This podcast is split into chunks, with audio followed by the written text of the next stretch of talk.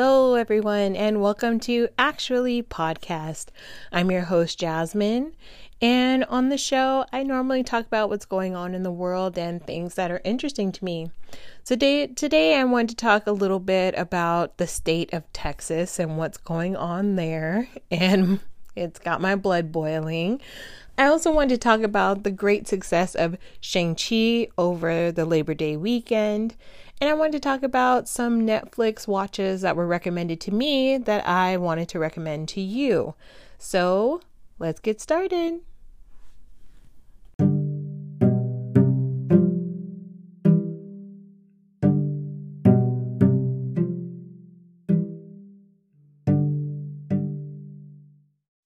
So, looks like Governor Greg Abbott has done it again. He started off with allowing people to carry firearms without licenses or permits.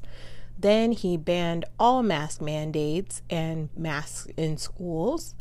And then he went on into making one of the most restrictive, most diabolical abortion laws ever known to man, signed that into law, and today looks like he is also trying to dismantle our democracy by signing into law one of the most restrictive voting bills we have ever seen in our nation's history.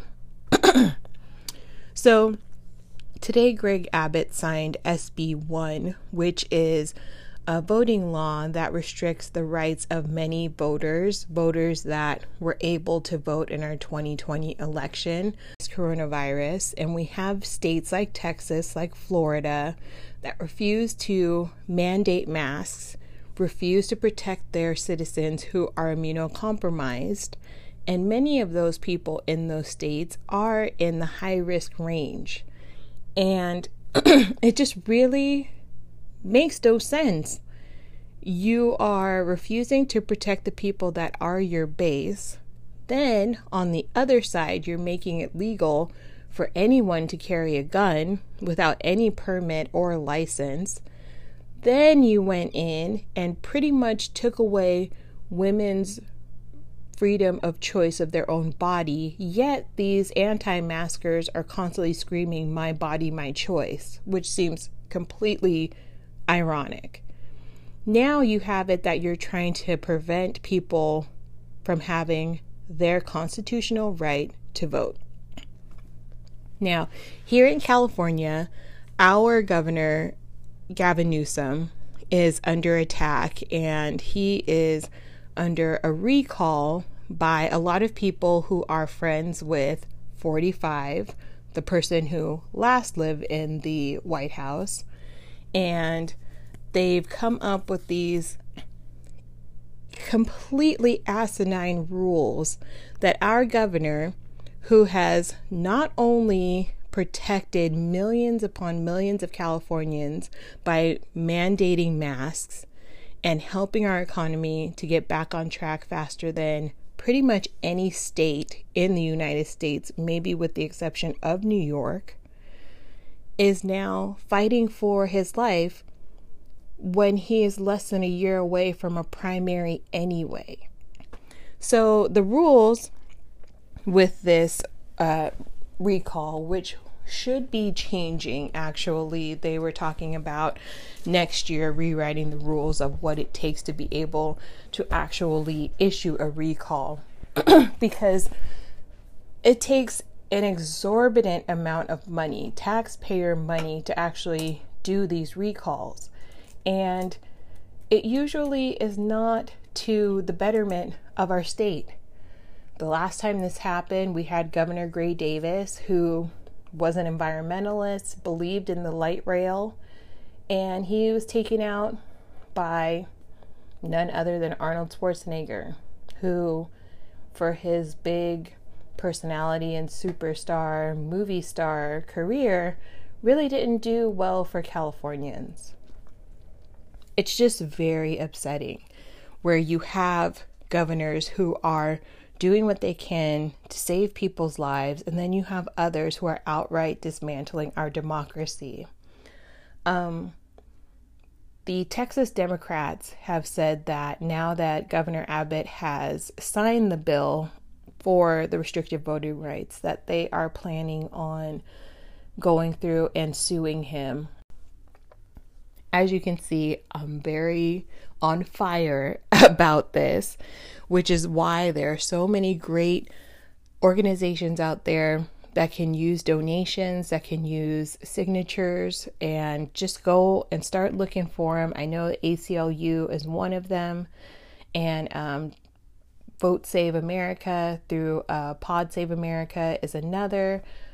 If you're as fired up and as angry as I am that these people are trying to dismantle our democracy and take away our rights and try to silence brown and black voters, I say you get involved. And it goes without saying, if you haven't already here in California, please, they sent all of us mail in ballots so that we could vote safely.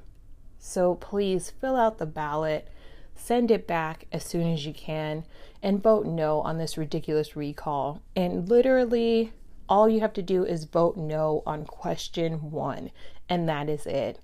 With these new rules, as I talked about, our governor needs to get 51% of the vote. So basically, if he gets 51% no's, then this recall goes away. Unfortunately, our state has already wasted $250 million on this ridiculous recall that has candidates such as Angelyne, who I love, but I don't want to be my governor, and Caitlyn Jenner, which no comment. And all, you know, I will have a comment. Actually, all I will say is for as much as people glean from the LGBTQIA community, but yet don't believe in same sex marriage and don't believe in women's right to choose, it just seems really false to me. So if you haven't already, fill out your ballot, vote no on the recall here in California. And if you can't send it in or you didn't get your ballot, you can go on September 14th and vote no on this ridiculous recall. I understand there are plenty of people who are upset at our governor and want changes. This is not the way to do it. Right now, the leading contender is a man named Larry Elder. Now, many people don't remember Larry Elder or don't know much about him. However, I happen to be of a certain age where I know him quite well. He is someone who has never supported the rights of black and brown people, even though him he himself is a black man. He believes that slave owners and people who are descendant of those slave owners should receive reparations. He believes that minimum wage should be zero and that employers should not have to hold to any standard on paying their workers, amongst other things. So please get involved if you're here in California. If you're not in California, make sure you reach out to these organizations, speak about your frustration with Texas, with a lot of these people in a particular party who are really trying to turn back time and take us back into the dark ages. We are only going forward.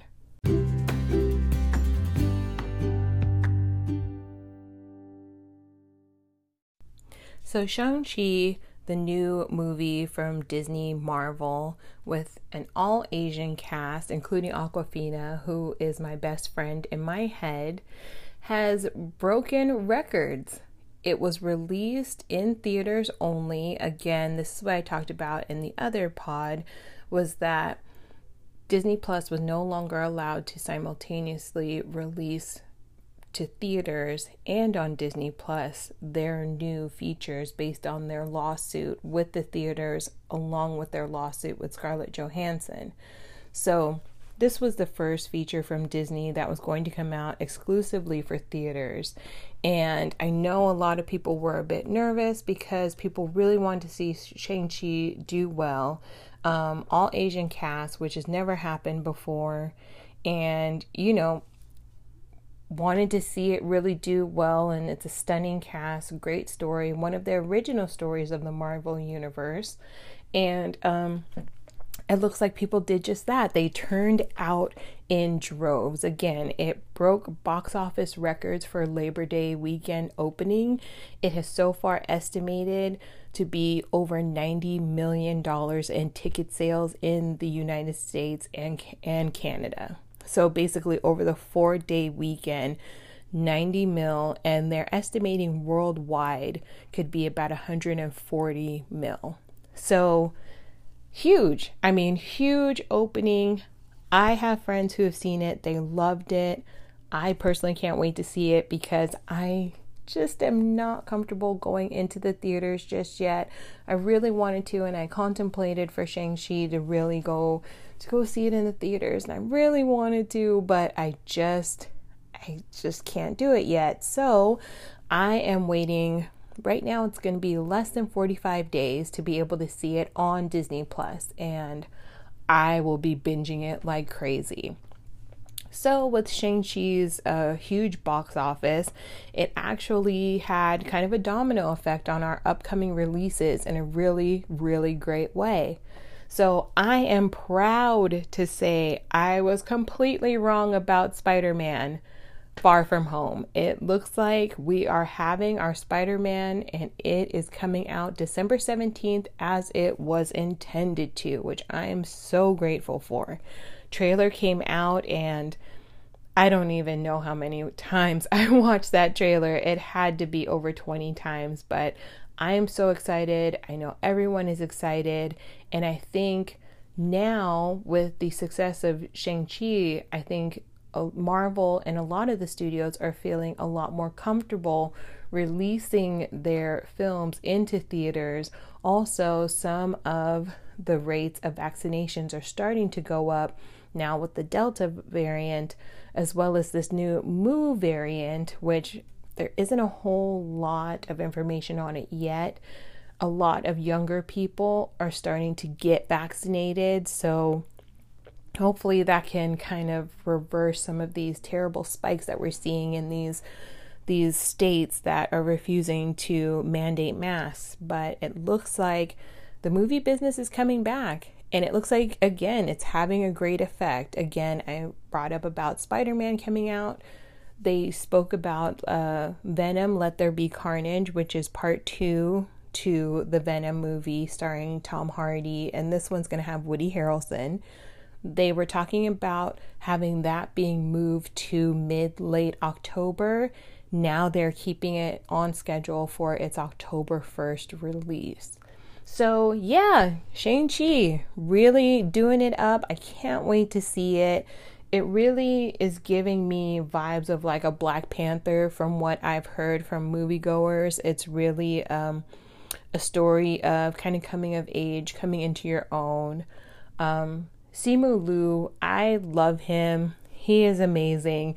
Again, there's so many people in this film that I just love as actors anyway. But if you are a fan of Awkwafina is Nora from Queens, like I am, there are so many people from that show in this movie. Again, Simu Liu, he was, if you watch season one of Nora from Queens and you had the, uh, the grandma episode starring Jamie Chung, Simu Liu was Garbage Boy, and that was his name in the episode, Garbage Boy.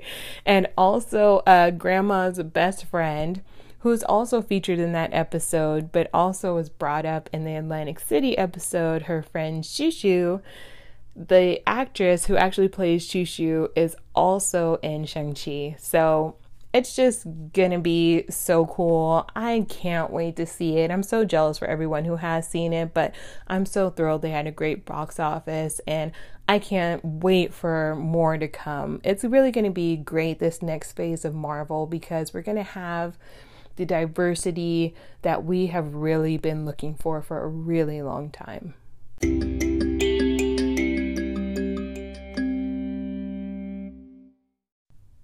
So over Labor Day weekend, we did do a little bit of, you know, driving around and drove a little bit out of town. But for the most part, we stayed home and caught up on some really good movies that were recommended to us by friends. And uh, the first one I wanted to talk about was Reminiscence. So, Reminiscence is a movie starring Hugh Jackman, Rebecca Ferguson, and Thandiwe Newton, which, excuse me, I used to call her Tandy so my bad. I'm sorry, but I love I love I love Thandiwe. I love her as Maeve in Westworld. I love her in everything she does.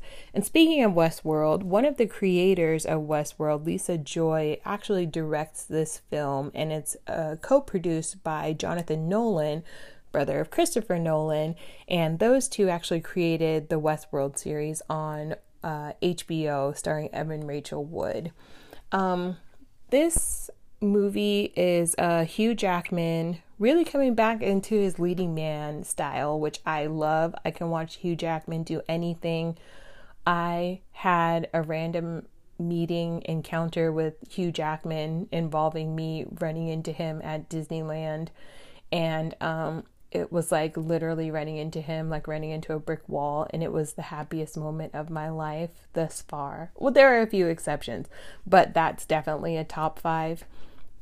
So the movie is, is set in our futuristic uh, Miami, and there is a huge war, which isn't really talked about in the movie, but there's a climate event, and um, the movie takes place after this climate event and how people kind of long for the past. And Hugh Jackman is playing Nick Bannister, who has a business where he can help people find that joy of the past by almost reliving it through their minds into this kind of bath kind of thing where they put prongs on their head. And it's very minority report if you remember the Tom Cruise movie with the prefects.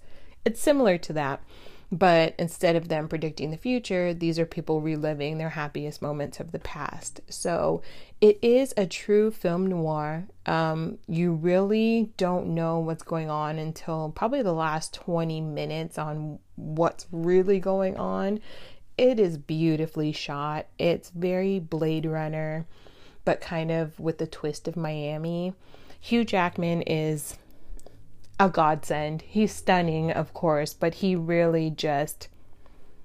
I, I'm probably biased, but he just sells it. I thought Rebecca Ferguson as Mae was also excellent, and I really love the chemistry between Hugh Jackman and Thandiwe Newton. Um, they are just a caliber of actor where just anything they do is just so natural and effortless, and it's such a joy to watch them. But in any rate, I really like the movie you really got to pay attention to it and it's on HBO Max which is nice because I needed to kind of go back every now and again to kind of make sure I understood what happened um just to make sure I didn't miss it. But um it will be in theaters starting September I believe it is September 19th um, it will be in theaters. So right now it is streaming on HBO Max, and then I believe starting September it will go strictly to theaters. But that is one that's definitely worth a watch. It's beautiful to watch, good story, and it's Hugh Jackman. So, one of the other things um, I was watching, and it was recommended to me actually by a really good friend of mine, is a show on Netflix called Clickbait. Now, Clickbait is not your typical murder slash mystery. There are really a lot of twists and turns that really keep you on the edge of your seat for all of the episodes.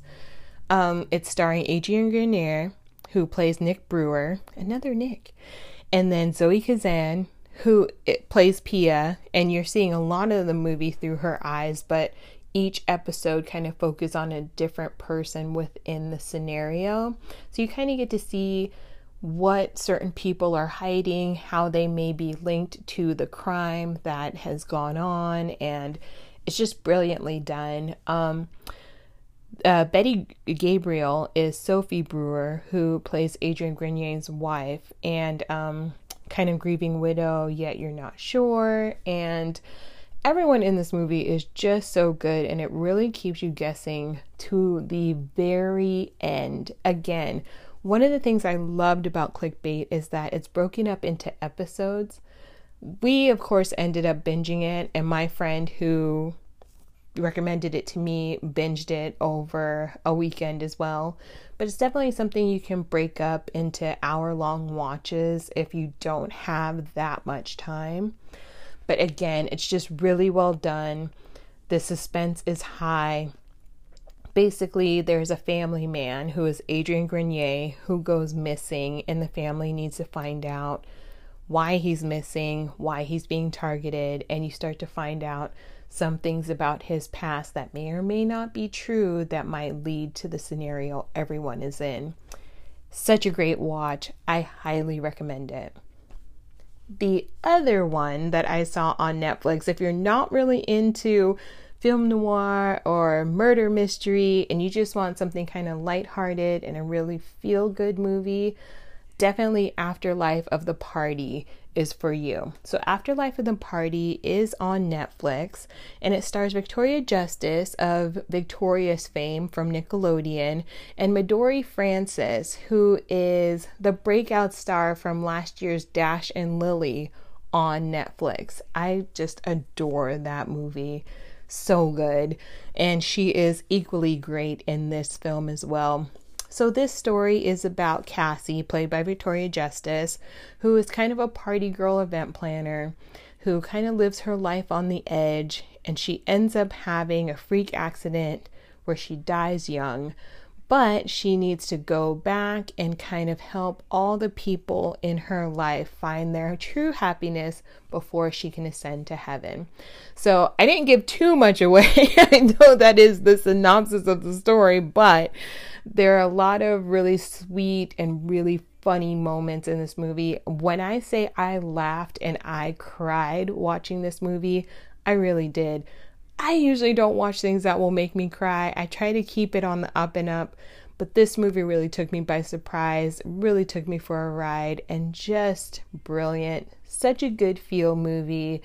And it reminds me of movies that used to come out like in the 90s and like 2000s where it didn't have to be so serious, it didn't have to be violent at all. It was just a feel good movie about friendship, about family, and about selflessness and just love for your family and your chosen family. So, yeah. Oh, gosh. Such a good movie. I highly recommend it. Afterlife of the Party on Netflix. And here we are at the end of another episode. I have my stickers here for my merch. That is part one of part two things that will be in my merch for actually. But I've got my stickers now, so I'm going to put them up on my website, which is keepwarmbecute.com, which you can find if you are looking at us on Instagram at actually underscore podcast. Um, we'll have the link to the website and you can order some stickers if you'd like and deciding on what I'm going to do next for the next piece of merch. But as usual, I want to thank you so much for listening. I hope you have a great day. Stay safe out there, and I'll talk to you next time. Bye.